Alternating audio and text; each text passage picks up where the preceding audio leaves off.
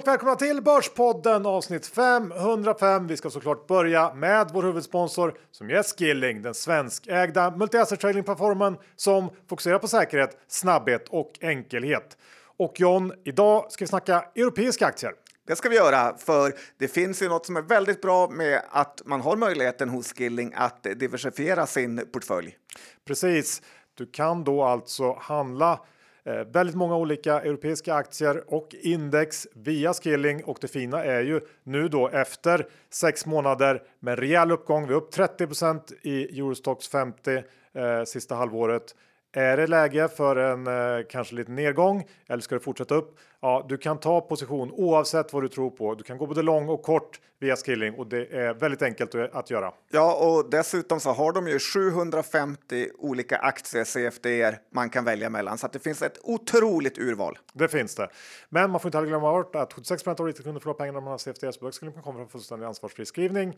Och John, om man inte öppnat ett konto än hos Skilling, hur gör man då? Ja, då använder man bara sitt bank-id och går in på deras sajt eller laddar ner appen. Och hur är det med kundtjänst då? Om man ja, den är suverän för den är, talar svenska. Ja, och det är inte bara därför den är suverän. Den är väldigt, väldigt bra helt enkelt. Och med det så säger vi ett stort tack till Skilling.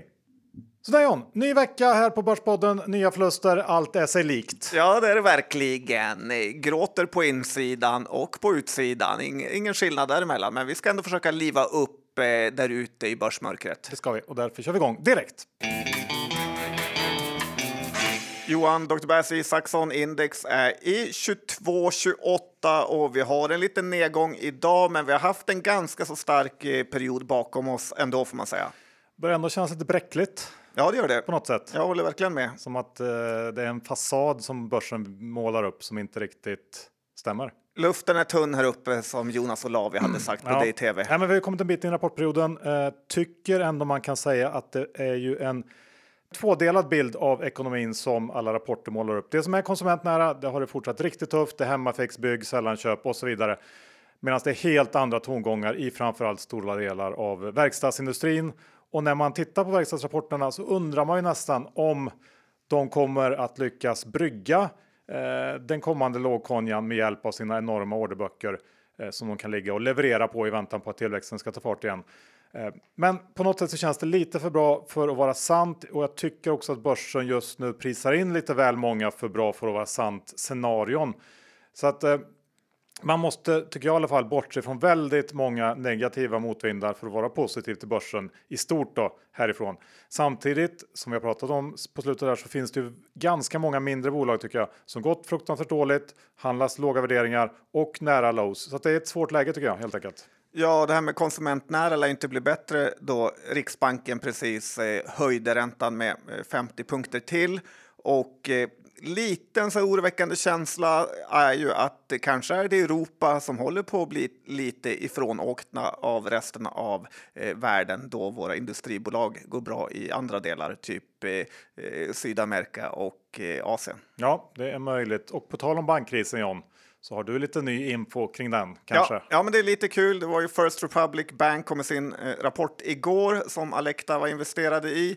Eh, de berättade då att man hade haft uttag på otroliga tusen miljarder kronor under bara några dagar när paniken brakade lös och hade defaultat om inte de elva största bankerna i USA satt in 300 miljarder kronor då för att rädda Eh, Eh, systemet. Grejen med det här är att det är helt omöjligt att driva en bank om man inte har några pengar insatta. Så att eh, aktien tappade 50 procent eh, på sin rapport. Eh, Credit Suisse sa i början av veckan här också att de hade haft uttag på 700 miljarder kronor när de, eh, ja, just innan de blev övertagna av UBS. Då. Eh, så att det här man har hört om att pengar numera kan flyttas med bara ett knapptryck stämmer ju verkligen och det ger ju en lite sån här osoft känsla att vara investerad i banker och att man förstår deras låga värdering. Och sen kan man nästan förundras över finanskrisen Eh, här i Sverige då svenskarna helt lugnt bara hade kvar alla sina pengar på Swedbank och SEB trots all skit som var kring dem då. Eh, känns som att saker inte riktigt fanns då som de finns nu, typ bank-id och att nästan alla numera har fler banker eh, än bara en. Så att, eh, jag tror även svenska banker ska vara väldigt eh, rädda om sitt rykte för att inte också drabbas av en bankrun. Nej, det håller jag med om. Det är ju det enda de har på något sätt, förtroendet. Ja, och som eh, First Republic nu eh, kommer ju inte att kunna nästan drivas vidare när det inte finns några pengar att låna ut. Nej, det är svårt då. Och på tal om banker och ränta John, så har jag faktiskt noterat en sak under rapportperioden här och det är ju att räntan verkligen börjar göra sig påmind i de bolag som gått in eh, i den här perioden av stigande räntor med hissade segel så att säga. Elanders är ett sådant bolag. Tittar du på den rapporten? Ja, det gjorde jag. Trots Ja. att de hade vinstvarnat blev det ju en massaker när den kom. Ja, precis. Och eh, den här vinstvarningen var väl kanske inte eh, relaterad helt till hur det hade gått, utan det var de här gamla felen som hade upptäckts som man hade fått rätta till och eh, Yes. tagit. Ja, skitsamma. Det var i alla fall så att Elanders fick se sina räntekostnader stiga från 36 till 77 miljoner i Q1 och det innebar att hela 60% av ebit försvann efter att räntorna var betalda. Och det är ju ingen rolig sits att vara i. Eh, ett enkelt tips nu tycker jag är att ehm, som kan spara ganska mycket pengar. Det är att hålla koll på skuldsättningen i de bolag man äger. För även om en skuldsättning kan se hanterbar ut så kan det väldigt snabbt bli svettigt när räntorna nu stiger samtidigt som vinsterna går i eh, rakt motsatt riktning. Och det här var ganska länge sedan man fick se den här typen av dynamik i bolagen. Ja, jag tycker vi har pratat om tidigare det här med att man eh, tröttsamt med att elda för kråkorna, att just eh, hela vinsten i princip går till bankerna. Jag tyckte Arjo var ett annat eh, sånt bolag som har körts med stenhård eh, skuldsättning och att det försvinner väldigt, väldigt mycket pengar innan eh, man ser vinst per aktie, resultatet där. Så att jag håller med, det är en av de bästa grejerna man kan tänka på nu när räntorna stiger och fortsätter stiga. Precis. Du, ehm, i tider när man har det tufft, ja då kanske man ska vända sig till sin husgud. Och det är ju Peter Lynch i vårt fall. Det är det. Och eh, han var ju med här. Jag vet inte om du har sett klippet som har cirkulerat på Twitter. Nej. Men han var med CNBC.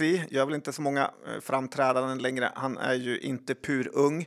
Eh, och eh, fick han frågan då om börsen verkligen kan stiga mer under alla oroshärdar som finns där ute. Och då sa den gamla räven, eller Peter som jag brukar kalla honom, och slunchar emellan att eh, så länge han har hållit på med börsen har det alltid funnits saker att oroa sig för. Och eh, det är när det inte finns något att oroa, oroa sig för, det är då han blir orolig. Gillar man sådana smarta grejer. Eh, och eh, så länge det finns dåliga saker så finns det faktiskt saker som kan lösa sig och eh, bli bättre. Så jag tänkte lista några saker nu som eh, skulle kunna, kanske inte utlösa någon typ av boom, men ändå göra så att världen blir en lite bättre place och att tillväxten eh, på börsen kan fortsätta och ja. blomstra. På. Eh, lite John Mittelman-läge här Ja, det känns det som. försöka se glaset som halvfullt. Men nummer ett, det är ju att Putin dör eller blir störtad och någon vettig kommer in och tar över.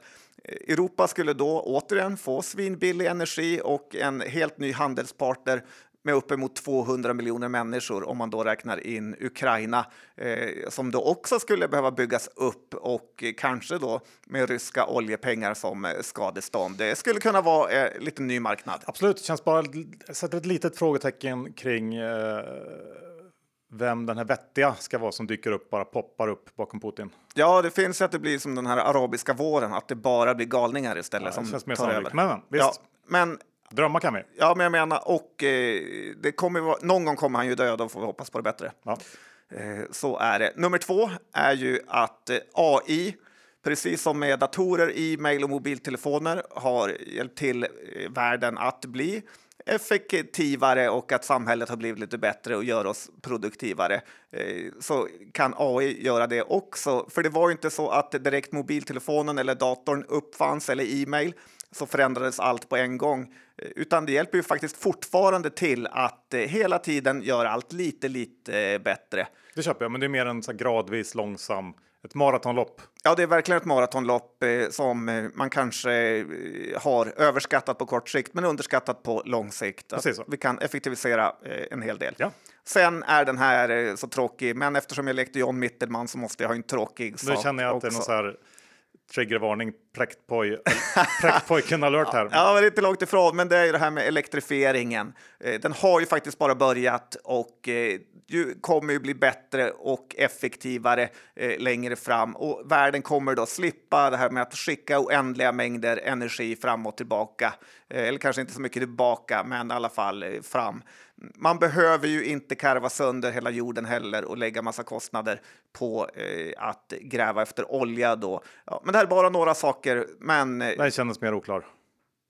du tror inte på att elektrifieringen kommer hjälpa till? Jo, men vad menar du med elektrifieringen? Ja, men du, att du slipper liksom skicka en tankfartyg eh, fartyg från Var ska elen komma ifrån? kärnkraftverk, eh, solen, vatten, vind, Johan. Eh, vad heter den här artisten? Okej. Ted Gärdestad. Sol, vind och vatten. Ja, ja, visst. Mm. Men det känns också som... Sol, vind och vatten och kärnkraft, ny låt. Det är inte imorgon. Det är inte imorgon, Nej. men jag sa långsamt. Och nu när jag ändå blev lite halvirriterad på dig. Ja, mer än vanligt. Nej, det vet jag inte. Nästan mindre. Jag, jag, har tänkt på en grej eh, från förra veckans avsnitt. Eh, för jag vet inte om du kommer ihåg det själv, men du passar ju på att hylla dig själv för att du eh, en gång gett mig en fotbollströja i födelsedagspresent. Ja, Och så sa du samtidigt tänkte- att du aldrig hade fått något av mig. och eh, det här var ju en del lyssnare eh, snabba på att snappa upp, eh, bland annat Helene Rothstein. Såg du det? Ja, jag såg det. Att de var lite sur på dig. Ja, men det kändes lite så. Hon skrev liksom att hon ville veta mer om det här och la till någon sån här krossat hjärta-emoji på Twitter. Som att det var liksom, du hade fått ditt hjärta krossat av mig. Ja, men det var fruktansvärt jobbigt att liksom beställa den där tröjan på Manchester Uniteds hemsida, be om namnet och allting. Och så, du sa knappt tack. Nej, men du sa ju knappt tack. Det sa jag väl? Ja, men Okej, inte om du hör. Ja, Jag känner att den här bilden du gav, John, kanske inte stämmer helt överens med verkligheten ändå. Och då kommer jag att tänka på när du fyllde 40. Kommer du ihåg det? ja. Vad hände då? Eh, Då bjöd jag dig på en jätte, jättefin överraskningsvinlunch. ja, du förstörde, ja, ja, men, att Ja. på middagen, att du förstörde hela middagen genom att ge mig en eltandborste. Ja, det gjorde jag också. Ja, det var jättekonstigt. Ja, men det, Alla andra gav mig så här eh, champagne som var från eh, mitt, det året jag föddes och så fick jag en eltandborste av dig ja, men från att på alla våra resor tillsammans har du alltid sagt att det räcker med att tugga tuggummi istället för att borsta tänderna. Jag är för Så jag tyckte att det var en ganska bra present. Alltså, du fick alltså två presenter då när du fyllde 40. Ja, Ja. Vad fick jag då? När jag fyllde 40? du hade ju fest i Marbella Kommer utan ihåg, mig. Kommer du ihåg när jag fyllde 40? Eh, Nej, det gör jo, du inte. jag såg på Insta att du hade fest i Marbella. Du grattade mig inte ens. Eller så här var det.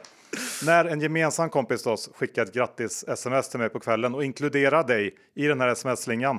Då kom det sen ett liksom plikttroget, sent sms. Du hade ju glömt bort såklart. Uh, på kvällen där då. Och, eh, så att jag kände att jag vill liksom nyansera den här bilden av dig, din godhet och alla dina presenter lite grann.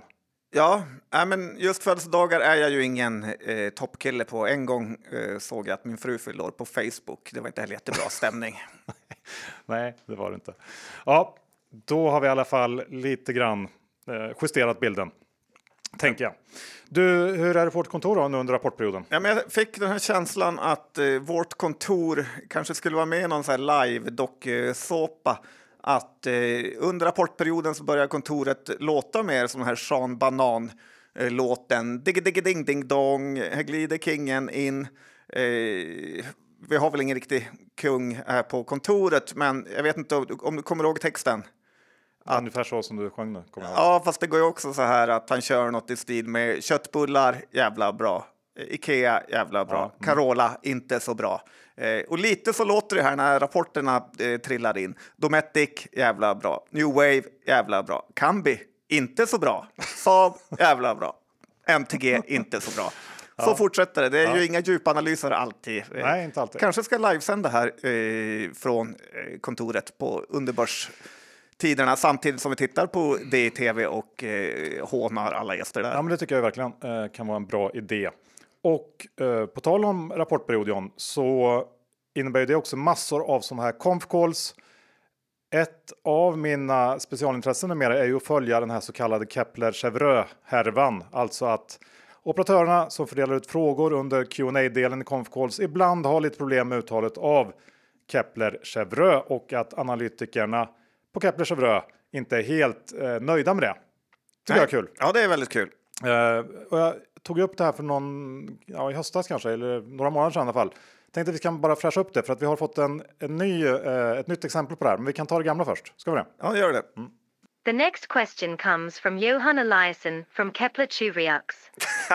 Please go ahead. Vart kom han ifrån? Yeah, hi, this is Johan from Kepler, Kepler Chevreux. Just uh, Ja, det var, det var det, den vi har kört tidigare. Han är extremt härlig. den är härlig. Och eh, nu här i veckan Känner så, du hela hans karriär förintas? så uppmärksammade faktiskt en lyssnare oss på Twitter om att eh, det hänt igen, eller det händer ju ganska ofta, men det, det var en ny version som jag inte hört förut.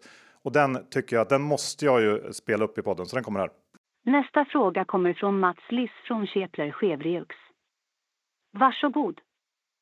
Ja, Kepler Chevreux. Mycket noga med att eh, rätta till då. Ja, det är fruktansvärt härligt. Eh, en av få eh, glädjeämnen man har nu för tiden. Hörde du förresten Avanzas konfkål?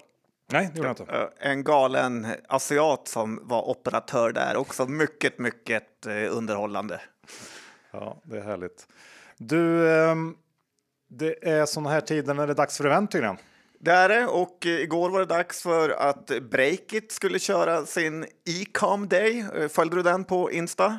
Mm, eh, nej, det gjorde jag inte. Det gjorde jag kan jag säga med glädje. Det är en sån här temadag då förlustbringande e-handelsbolag berättar för ännu mer förlustbringande e-handelsbolag och entreprenörs-wannabes hur världen fungerar genom att enbart kommunicera i klyschor.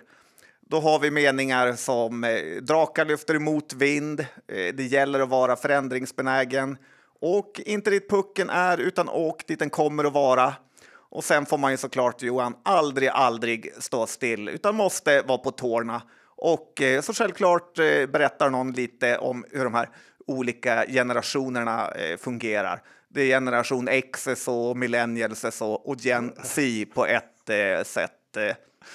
Ja, det är, jag har lite svårt för det där. Ja, och så avslutas det såklart med ett mingel där alla vill byta jobb med slutmålet att hamna på eh, Spotify. Men egentligen är det ingen som vill jobba överhuvudtaget. Nej, en bra sammanfattning tycker jag. Ja. Det finns något släktskap till de här, eh, du vet, eh, Micke Södermalm-grejen vi var på, på något sätt. Ja, faktiskt. Det är någonting där som eh, jag tycker bara är så fruktansvärt. Det kryper i mig när jag tänker på det. Ja, han hamnar nog i boomer-generationen. Det gör han. Eh, ska vi avsluta med lite krishantering? John, det är ju såna tider nu. Ja, men det är det och jag tycker ändå att det kan vara kul att ta upp hur PR och IR-avdelningar inte ska jobba. Och eh, de kan väl titta eh, lite och lära sig av eh, hur Enea gjorde, eh, eller snarare hur man inte ska göra då när man skickar ut ett pressmeddelande att då Enea genom att göra en reservering på 4 miljoner euro, inte jättemycket pengar, för att ett molnkontrakt avslutas så tappar aktien på några dagar 25 procent, eh, alltså bortåt eh, 400 miljoner kronor. Eh, de verkar helt obrydda med det. När man hamnar i såna här härvor eller får oväntade negativa besked det bästa ett bolag kan göra då är att vara så tydlig som möjligt och ägna mycket tid att förklara för sina aktieägare vad som har hänt. Inte bara komma med lite halvvaga anledningar som gör att det nästan känns som att man mörkar något. Nej, det håller jag helt med om. Vi har den vecka med oss vår exklusiva fondsponsor Fidelity. Rickard, marknaden i Kina har ju handlats ner lite grann här på slutet efter den starka starten på året. Hur ser det ut i Kina? Ja, tittar vi brett på emerging markets så har det varit några tuffa månader främst då drivet av att räntebanorna har höjts eh, världen över ganska kraftigt. Då. Så kinesiska aktier de tappade förra månaden efter tre starka månader i kölvattnet av den här återhämtningen då som vi hade från nedstängningen på grund av covid som, när man då öppnade upp landet i, i början, eh, mitten på december och det har vi talat ganska ingående om här i, framförallt i början på året. Vi tror att det här kanske är en tillfällig paus och mer fokus kommer nu att riktas mot de eventuellt ökade vinsterna då, eh, vinstestimaten i bolagen istället för att endast då fokusera på värderingen i landet. Och Asien är ju också intressant ur ett demografiskt perspektiv. Hur ser ni på det? Ja, eh, om vi bara tar några exempel så kan man ge en sak är att två tredjedelar av de som har ett pass är under 40 år. Så den ökade medelklassens tillväxt är väldigt intressant att följa utifrån det här investeringsperspektivet och den underliggande kraften då av olika behov av varor och tjänster som man behöver. Sen har ju renoveringstrenden, den ökar väldigt kraftigt för det är många som har fått råd med att köpa sin första lägenhet eller hus och nu vill man kanske då byta ut eh, sitt eh, kök eller behöver renovera eh, badrummet eller liknande. Och det här är ju stora trender som vi framförallt har sett i västvärlden under lång tid. Och nu när vi kanske pausar renoveringen lite i Sverige så drar de igång där ute i Asien. Så bolag inom den sektorn är väldigt, väldigt intressant.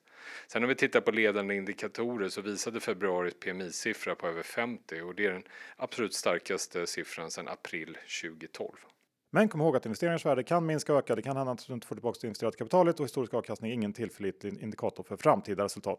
Åsikter uttryckta kan redan agerats på och hänvisningar till specifika värdepapper ska inte tolkas som rekommendation att köpa eller sälja dessa värdepapper utan är endast inkluderade som illustration. Vi säger stort tack till Fidelity International. Vi är denna vecka sponsrade av försäkringsbolaget Hedvig som erbjuder en 100% digital försäkringsupplevelse, vilket har gjort att de nu har över 100 000 människors förtroende och vi är ju två av de här nöjda Hedvig-kunderna. Ja, men det är inte det bästa, utan det bästa är ju att det här är ett försäkringsbolag som inte håller på och jiddrar en massa med. Nej, det är inte massa krångel. Om det väl händer någonting, om olyckan är framme om, då vill man ju inte att det ska behöva skickas kvitton och kontrolleras och väntas i veckor eller månader, utan man vill att det ska gå snabbt. Och går det snabbt då med Hedvig? Ja, men det går ju så fruktansvärt snabbt. Eh, Kan du inte säga hur snabb den snabbaste eh, utbetalningen har eh, gått på? Ja, den snabbaste skadehanteringen hos Hedvig, den tog bara 196 sekunder. Och det är ju faktiskt helt sinnessjukt. Alltså 196 sekunder från kontakt till utbetalning och det är ju därför man vill vara kund till Hedvig. Sen är det också så John att Hedvig, de tjänar ju inte mer på att betala ut mindre till oss kunder. Som de eh, klassiska försäkringsbolagen gör och älskar. Ja, så är det verkligen. Utan eh, överskottet, det skänks till eh, välgörenhet och all in all så är man ju väldigt, väldigt nöjd som Hedvig-kund. Ja, det är därför vi är i båda två. Ja, och det eh, tänker vi nu också att eh, det finns några lyssnare kanske som vill bli och därför har vi skakat fram en rabattkod från gänget på Hedvig. Man får 50 i rabatt i tre månader på alla försäkringar eh, som ny kund. Om man går in på hedvig.com, tar ett prisförslag och sen använder koden Borspodden. Alltså logga in på hedvig.com, ta fram ett prisförslag och sen koden Borspodden för 50 rabatt i tre månader. Vi säger stort tack till Hedvig! Så där John, då har vi massor av rapporter att beta av. Vad ska vi börja med? Ska du få välja idag? Ja, men då väljer jag väl eh, det, eh, ja, ska säga, det som har hänt i spelsektorn känns ju väldigt hett. Kindred och Cambia, de har ju rapporterat här på morgonen. Eh, Två ganska svaga rapporter får man säga ändå. Verkligen. Ja, Men Eh, vitt skilda eh, kursutvecklingar. Ja, det får man också säga. Eh, bägge bolagen kom in strax under estimat både resultat och omsättning. Men om vi börjar med Kindred eh, så var det ju en lite svagare utveckling än väntat för sportboken som låg bakom missen. Eh, å andra sidan så tar man igen det tycker jag genom en riktigt stark start på Q2 här. Genomsnittligt spelöverskott som är 30, 38 högre än förra året har man inlett med. Men det stora är ju då att Kindred också samtidigt Eh, gick ut med att man inleder en översyn av strategiska alternativ. Vilket innebär att eh, ja, man får ju säga att bolaget nu verkligen är in play. Och det har ju spekulerats länge kring Kindred som uppköpskandidat. Och eh, ja, det här lär ju inte minska de spekulationerna. Och det är väl ganska stor sannolikhet att det händer någonting här innan året är slut. Och det är såklart det här som gör att Kindred går rakt upp idag på börsen. Några kommentarer kring Kindred John? Ja, men lite så här dålig eftersmak har man ju av sådana här utspel sen eh, vi har sett Catena Media göra något eh, liknande och också sa att de var till salu och gjorde en strategisk översyn. Eh, och efter det har ju kursen istället brakat ner när det inte har blivit någon affär. Känns ändå som att Kindred är ett mycket, mycket bättre bolag än vad Catena Media är. Så här har jag nog större förväntningar på ett bud. Så att, ja, jag skulle absolut, eller jag förstår absolut börsens reaktion med att handla upp eh, Kindred idag. Ja, och här har man ju den här hedgefonden som varit inne ett tag och som är storägare. Som väl eh, med största sannolikhet ligger bakom det här och trycker på och vill få till en affär. Sen så är det väl aldrig liksom bästa positionen att ha att gå ut och säga att man är till salu och vill sälja sig själv. Eh, det är bättre att någon verkligen kommer och vill ha en. Ja, sätt. hade de varit riktigt smarta hade de ju agerat när det var eh, spelbolagshås här eh, för eh, ett och ett halvt år sedan ungefär. Ja. Eh, Och sen när det gäller Kambi, där fanns det ju en del engångskostnader i resultatet och justerar man för det, då är missen på resultatet ganska marginell. Eh, Jag såg också att Kambi snävar in sin kostnadsprognos för helåret genom att sänka den övre liksom, eh, rangen av intervallet med 5 miljoner euro. Det här är delvis kopplat till hur många nya kunder som Shape signar, men jag tycker ändå att det visar på att kostnaderna är under kontroll. Eh, lite liksom, till motsats mot vad, vad folk verkar tycka om man tittar på Twitter och så. Det verkar vara liksom katastrofstämning. Jag tycker inte riktigt att det är så egentligen. Och Kindreds starka start på Q2. Det borde också gott för, för Kambi, men den här aktien är ju verkligen hatad av marknaden nu. Eh, det är ju en ganska liten tröst att Kambi utvecklar produkten och rullar ut AlgoTrading och så vidare om eh, ingen köper bolagets eh, liksom, lösningar. Och det som krävs nu det är ju nya kunder. Eh, de måste börja signa nya kunder både på de här eh, modulerna, det nya erbjudandet och också på den gamla turnkey lösningen. Och så länge inte det sker så kommer den här aktien tror jag inte röra på sig särskilt- särskilt mycket. Eh, samtidigt så kan vi vända på det. Förtroendet är nedkört i botten. Kommer det lite är det positiva nyheter så kan det vända ganska snabbt och för min del så är jag fortsatt långsiktig i det här. Det var liksom inte det här kvartalet det skulle hända. Jag tror fortfarande att det här kommer att bli riktigt bra. Men jag förstår ju också att folk blir frustrerade över att det liksom inte händer någonting just nu. Ja, men det, man får lite den här biotech-känslan över eh, ägarna i Kambi. Att eh, trots att man vet att det inte kommer vara några stora grejer som händer just den här rapporten så är det som att besvikelsen ändå är total eh, för några miljoner när det är liksom resultatet i framtiden som man eh, fokuserar på. Eh, så där förstår jag inte riktigt marknaden heller. Eh, samtidigt så gäller det ju nu för gänget på Kambi och verkligen börja steppa upp, som du säger, att eh, leverera lite på sina kaxiga eh, mål de har. För man börjar bli lite trött på dem. Och så här gjorde jag, eh, som att jag sålde några aktier just innan rapport för att det är någon typ av eh, biotech-hype eh, kring det här bolaget som jag har köpt tillbaka nu. Ja, det ser man. Det var bra gjort. Ja, men så är det där så att jag tycker egentligen att eh, det, här den här rapporten var ju lite av en icke-händelse ändå. Det har inte hänt någonting egentligen, eh, utan man får hoppas på, på framtiden och eh, se vad de säger också på konfkålet eh, om det kan komma några lite mer färg på kommentarerna kring orderbok och, och eh, potential till nya kunder och så vidare. Ja, det är väl det man är lite rädd för. Det är ju ingen high energy guy som kan lyfta ett omklädningsrum när det är deppigt där ute, utan snarare kör han ju ner eh, folk ännu mer i deppen. Ja, så kan det vara. Vi får se. Det kanske är eh, eh, nya tider nu. Får hoppas. Kepler Chevreux ringer in, Chibriax. så kan de höja stämningen. Ja, du, jag tycker vi går över till lite tröstätande i Cloetta. Ja, de har ju varit länge med oss. Eh, nu är podden här, vi har pratat om dem eh, många, många gånger. Men nu, precis som med Mekonomen, så eh, försvinner Börspoddens bevakning av Cloetta. Jag stänger den helt enkelt i och med dagens rapport. Och det är väl inte att det är något större fel på rapporten. Eh, det är lite ökad omsättning som slås eh, eller tas ut av ökade kostnader. Man får känslan av att det är ingen riktig hävstång i den här verksamheten. Och så har man hela det här fabriksbygget som också börjat kosta massa pengar redan innan man eh, satte igång. Och sen efter många om och men och några år när fabriken väl är klar så är ju bolaget väldigt skuldsatt och resultatet kommer förmodligen att bli ungefär samma. Visst att bruttomarginalen kommer nog öka i och med att fabriken är effektivare, men det får man då eh, kanske ta ut med större avskrivningar som den här fabriken kommer dra med sig, kombinerat då med en hög skuldsättning och ökade räntekostnader. Så att nettoresultatet blir det nog ingen större skillnad på. Eh, Så att jag tycker bara man adderar massa risk. eh, eh Bolaget ägs av en stiftelse så att det kan inte köpas ut och man är ju generellt och har varit under en lång, lång period en underpresterare jämfört med andra såna här konfektyrsbolag som Lindt och eh, det här eh, amerikanska eh, Mondelez och eh, Hersley kanske är ett annat stort som heter. Så att jag säljer mina aktier här och kommer aldrig mer pra prata om eh, Cloetta. Kommer aldrig mer. Jag har fotat liksom 10 000 kexchokladbilder eh, olika priser. Kanske ska göra ett fotoalbum, så här coffee table book. Ska du radera dem nu då? Eller? Nej, men det har jag kvar som minne. Det har det? Mm, Okej. Ja, det kanske det har inte varit kul egentligen ända sedan Bengt Baron lämnade va? Nej, och Bengt Barons karriär har inte heller blivit någon höjdare sedan han lämnade, så att det var en perfect match. Han är väl inne i det här eh, spruta ner halsen för att undvika förkylningsbolaget. Va? Ja. Du tänkte på något annat, Nej, jag, eller? Jag vet inte vad jag tänkte på. Det var... Bitter life.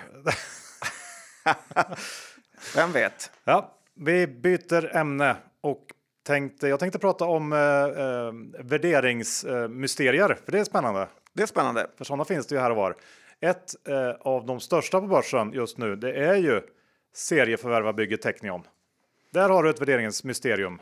Johan Stene, Ja. han är ju bara krispig. eh, Run far, be nice. Verkligen. Ja, Det är han. Läste du vd-ordet? ja då. Härligt. Det är inte skrivet av någon PR-konsult kan vi Nej, säga. det är det inte. Nej, men det får man igenom. Ehm, Såg du bilden på blodhunden på den här eh, förvärvskillen? Ja. Han bara letar förvärv. ja, Ska lägga ut den på Insta så folk får se. Ja, gör det. Eh, hur som helst, Technion släppte sin Q1 förra veckan. Eh, den tycker jag inte var särskilt mycket att skriva hem om. Bolaget växer både vinst och omsättning eh, lite grann, ungefär i linje med inflationen. Och jag är ju inte alls övertygad om att den här brokiga skaran bolag, det är allt från husbyggare till tryckerier och elrullstolar, att den här skaran håller ihop så bra som marknaden verkar tro över tid. Eh, sen ska man ha med sig också att merparten av Technions försäljning är ju faktiskt inom Sverige. Det är en nackdel i dessa tider eh, när Sverige går sämre än i princip alla andra länder. Eh, på plussidan har vi väl ändå att skuld, skuldsättningen är ganska låg eh, och att det faktiskt inte var någon katastrof i Q1. Men det riktiga stora problemet här, det är ju värderingen. Rullande 12 månader handlas aktien till P30. Jag har inte sett någonting eh, i det här bygget som motiverar i närheten av en sån prislapp. Eh, jag tycker att den skulle inte vara särskilt intressant eh, även om den halverades och det är ett problem får man säga. Men nu är Johan Stene nytatuerad med så han är hungrigare än någonsin. Nej, men jag tror eh, att det är lite märkligt. Eh, Det är något att, som är fel där bara, så är det bara. Att, värder- att den är över 200 kronor. Det känns eh, som att den är högsta laget. Nästan så att de borde tänka på att göra en riktad nyemission för att få lite Ja, cash verkligen. att röra det är sig bara med. att ta in hur mycket pengar som helst där. Ja. Det är gratis. Nej, men eh, runt 100 hade varit mer rimligt. Men vilket, du sa att det var ett värderingsmysterium, vilket jämförde mot Ja, alla det finns ju typ. massor, men, men det här är ett mysterium. Ja, Så är det det, bara. Det går inte att eh, lösa ut den ekvationen. Nej, vi kanske får bjuda in Stena här igen och prata lite om mysterium eh, Ja. och tatueringar och eh, så. Men när du ändå pratar om såna här eh, värderingsskillnader så kanske vi kan titta på Nordnet Avanza, Johan. Ja, Och det här är ju eh, något som man under den här förra börseran, om man kan säga så, länge, länge kämpade mot som investerare. Den här enorma värderingsskillnaden som rådde mellan Avanza och Nordnet. Hur Avanza nästan var dubbelt så högt eh, värderat. Eh, eh så är det faktiskt inte längre och efter de här båda bolagen nu presenterat sina rapporter är ju Nordnet faktiskt betydligt större än Avanza, både sett till vinst och eh, börsvärde. Eh, Avanza har ju under Rickard Josefsson blivit rejält omseglade och eh, stagnerat. Lite sån här Joe Biden-känsla får man över Richard Josefssons ledarskap, att eh, man vet vad man får, men du får heller inget mer än så. Eh, Avanza har ju tappat nu nästan en hel ung generation, Eh, Lex, Alexander Boman och det gänget. Och till syvende och sist är det ju eh, förmodligen eh, vdns fel här att han inte kunnat liksom använda den plantskolan som Avanza tidigare varit kända för och med det också har man ju blivit omåkt av eh, Nordnet, eller ja, Nordnet har tagit över tronen som ledare här. Och Nordnet har också tagit över eh, hela Norden här. Eh, de är stora i Norge, Danmark, Finland, vilket har ju varit extremt eh, lyckosamt. Det ska bli väldigt spännande nu att se vem som tar över här efter Rickard Josefsson.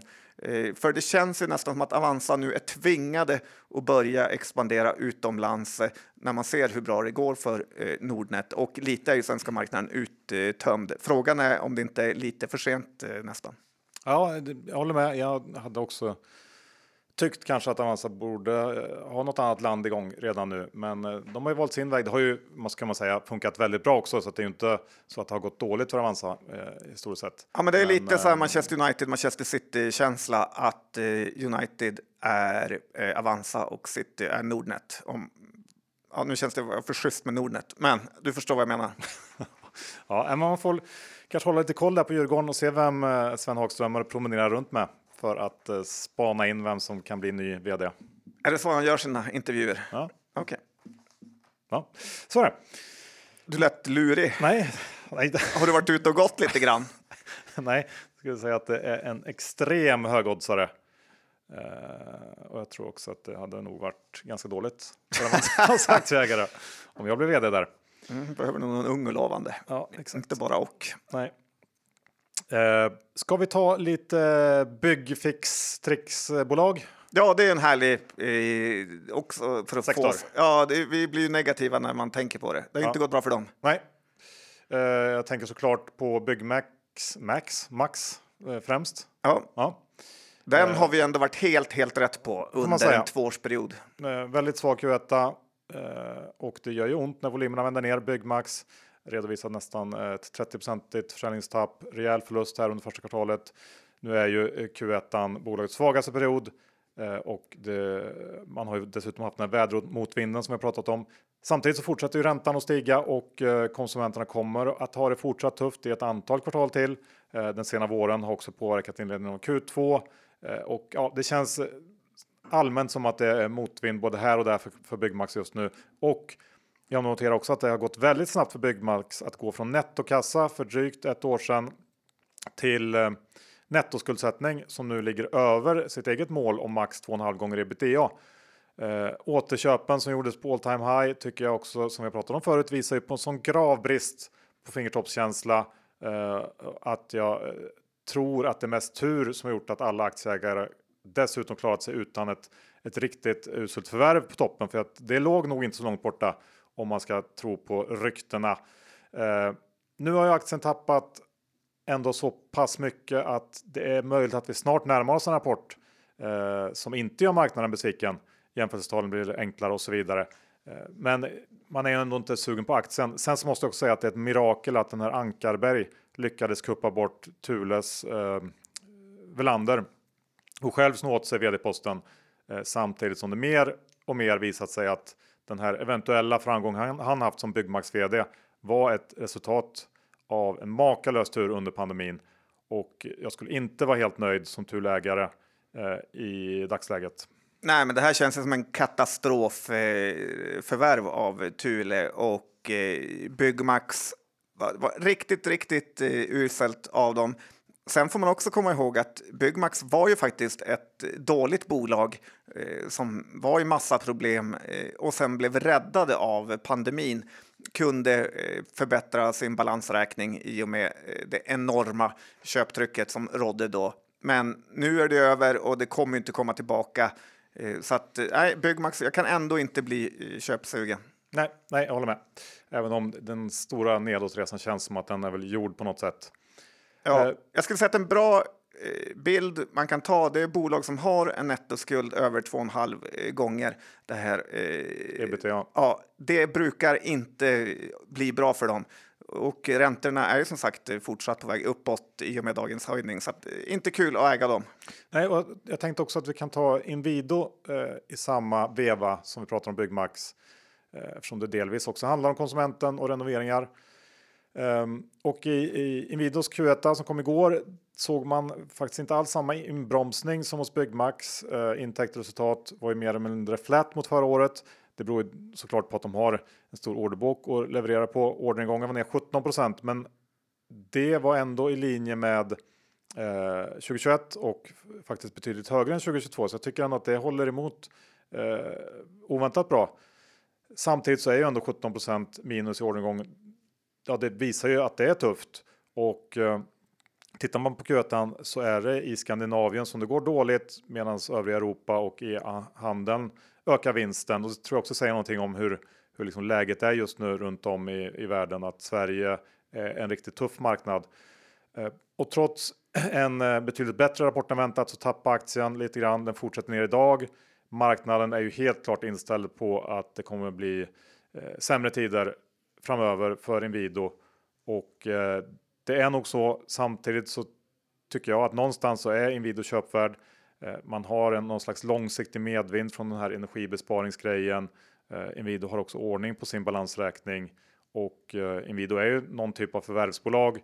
Eh, det öppnar upp för förvärv av pressade konkurrenter framöver. Ja, så det, det är lite spännande, men, men eh, jag har inte köpt någonting. Nej, men jag gillar ju Inwido eh, mycket, mycket mer än jag gillar Byggmax. Ja. Det känns som eh, vitt skilda världar. Det kanske framgick att jag också gjorde. Ja, eh, så att eh, den ska man ju försöka snappa upp om den kan eh, falla. Det är ju såklart möjligt att det här inte är botten. Jag vet inte hur det funkar på byggen när man sätter in fönster.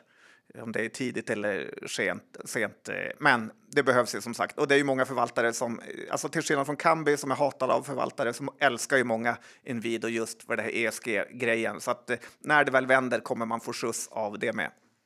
Ja, och att man inte, i alla fall vad det ser ut, behöver oroa sig så där jättemycket för balansräkning. Det är också skönt i ett sånt här bolag. Ja, Där man jag, inte riktigt vet när det vänder upp. Det kan ju vara så att det blir en, en lite längre period av tuff marknad än vad marknaden tror just nu och, och då är det bra att det inte är allt för mycket lån i bygget. ja, du Ja. tror jag har förstått vad du tycker Ja. om balansräkningar. Du, Spotify då, det är något helt annat det. Ja, men det är det. Såg du deras rapport igår? Ja, den var väl bättre än väntat. Ja, det var den. Och framförallt på det eh, monthly active user som de älskar att prata om. Alltså eh, folk som använt eh, Spotify senaste månaden. Och det här är ett av mina största torrlång-case. Mm, jag tror ju massor på Spotify och eh, eh, det är ju väldigt fascinerande att se att eh, Spotify nu är över en halv miljard användare. Eh, Rätt sjukt ändå får man säga av ett svenskt eh, företag. Eh, Daniel Ek sa på konfkålet att eh, han planerar för att höja priserna här under 2023 men eh, att eh, han ska göra det när tiden är mogen. Det är en sån här härlig känsla att eh, Spotify vet att de bara kan justera upp priset lite grann så kommer det spruta in pengar, men väljer att inte göra det än. Jag tycker det tyder på någon kyla, just för att jag gillar Daniel Ek. Podcastdelen går också väldigt, väldigt bra. Då är man ju nu nummer två i världen som podcastplattform efter Apple eh, och i vissa marknader är man nummer ett, typ eh, Sverige då skulle jag gissa på. Eh, aktien har ju faktiskt gått 75 procent i år så att man fyndar ju inte in sig här direkt. Och eh, som sagt, det här är bara ett torrcase från mig, alltså att jag tror på dem, inte köpt några aktier. Eh, men man vill ju verkligen att Daniel Ek och eh, Spotify ska göra oss eh, stolta. Ja, jag håller med. Det känns ju som att Ek är ju den överlägset, nästan utan konkurrens, eh, bästa svenska vdn vi har just nu eh, runt om i världen. Så att eh, jag tror jag på honom och på Spotify, men efter 70, vad sa du, 75 procent i år. Ja. Ja. känns lite sent påtänkt på att hoppa in just nu. Jag tror snarare att det kan bli lite neråt ställe här ett tag. Men om jag var mediatränare så skulle jag lyssna på eh, Daniel Eks eh, conf calls och så skulle jag eh, ringa runt och ha, pitcha en liten utbildning för många andra vd. Eh, han är så fruktansvärt eh, bra på att förklara och bra på att prata engelska och uttrycka sig. Den. Du, eh, sen ska vi ta eh, och avsluta John med dina blankningscase. Hur har det gått då? Synsam Viaplay har du haft i din eh, torrblankningslåda. Det har jag haft eh, och Viaplay rapporterade ju igår. En sak som är rolig med Viaplay, vet du vad deras vd heter? Äh, det har jag glömt bort. Ja, Du har aldrig kunnat det. Nej. Nej, men han heter... Anders någonting kanske. Ja, bra. Eh, Anders Jensen. Jag tänkte säga det. Ja, ja, Sa jag inte? så, så, du som när du satt i skolan, du är som de här tjejerna som räckte upp handen och glömde bort. Men jag sa ju rätt, halva rätt. Ja, halva. Mm, Men, det är för... Men kan du bara lyssna lite? Det var att, eh, alltså Anders Jensen heter han och det är ju samma namn. På vilken annan vd eh, heter det här? Du har suttit bredvid han i Marbella. Ja, du menar bilglas, Carrie. Exakt. eh, Corey. Ca- Caro Groups vd heter ju också Anders Jensen. Det var därför jag blev så konfunderad. Jag var osäker på om det kan det verkligen vara samma. Ja, det hade varit lite, lite roligt eh, hade ju varit om det kommit någon artikel i typ det att det finns fler vd på börsen som heter Anders Jensen än det finns eh, kvinnor. Den artikeln hade man gillat ändå och undrat hur världen fungerar. Hur som helst, eh, Viaplay som sagt eh, är ju tillsammans med Synsam mina två största torrkort-case och eh, Viaplay fick ju verkligen smaka på börsens ilska igår. Eh, jag tror marknaden har börjat få lite kalla fötter av Viaplays vansinnes satsningar utomlands. Det är Kanada, det är USA, det är Nederländerna, det är Österrike. Man får lite sån här XXL-känsla fast med sporträttigheter eh, istället för sportprylar. Viaplay värderas till 20 miljarder och har dock endast en nettoskuld på 2 miljarder. Så att de har ju en ganska stabil eh, balansräkning ändå, även om det inte är ett case jag eh, på något sätt tror på. Eh, Telia rapporterade idag var väl indikationer på att Simor ganska dåligt. Eh, så det är otrolig konkurrens, både om bra serier men ännu mer om sporträttigheter. Eh, analytikerna gillar ju det här caset eh, generellt och eh, ser då att eh, de här vinsterna kommer komma i framtiden och kostnaderna kommer att sjunka. Eh, men jag tror inte på det. Jag har inget som helst sug på att bli indragen i den här aktien. Jag nöjer mig med att vara kund. Ja, men det, är väl, det är väl det du säger här om framtid och så. Det tycker jag stämmer överens. Det är en ganska generell grej att sådana här bolag där man tror och, och, hoppas mycket på framtiden är ju inte alls någonting som börsen gillar just nu. Det är väl lite samma visa kan man ju säga i Kambi. De eh, tror också på sin framtid. Viaplay tror på sin framtid. Eh, det var väl så att ändå Viaplay följer ju den planen man har liksom stakat ut på något sätt och det, det var väl ingenting egentligen i rapporten som eh, gjorde att det såg eh, sämre ut liksom, inför framtiden. Utan det är mer att tror jag att marknaden vill ha vinster här och nu och eh, gillar inte den här typen av bolag just nu. Ja, och det är där man återigen får ge Daniel Ek så mycket cred för. Direkt marknaden blev så här så förstod han det och sa att Spotify dragit i eh, kostnadsbromsen och eh, ska börja fokusera mycket mer på att tjäna pengar. Så att både Kambi och Viaplay har mycket att lära. Syns då?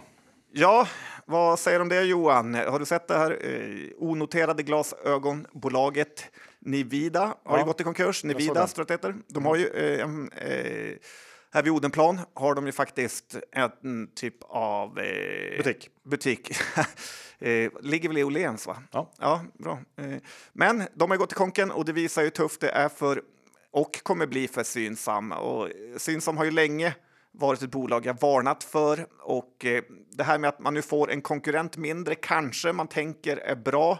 Eh, men det brukar oftare faktiskt vara så att när en konkurrent går i konken så är det ett tecken på att man är i en väldigt eh, tuff bransch för konkurrenter kommer alltid finnas. Synsam har ju rapport om 20 dagar och trots att man är på bottennivåer nu så är jag inte heller det minsta sugen på att äga det här högriskbygget. Det var din syn. Du har inte funderat på att köra torrportföljen som den riktiga istället för tvärtom? Ja, det vore eh, bra. Ja. Tips bara.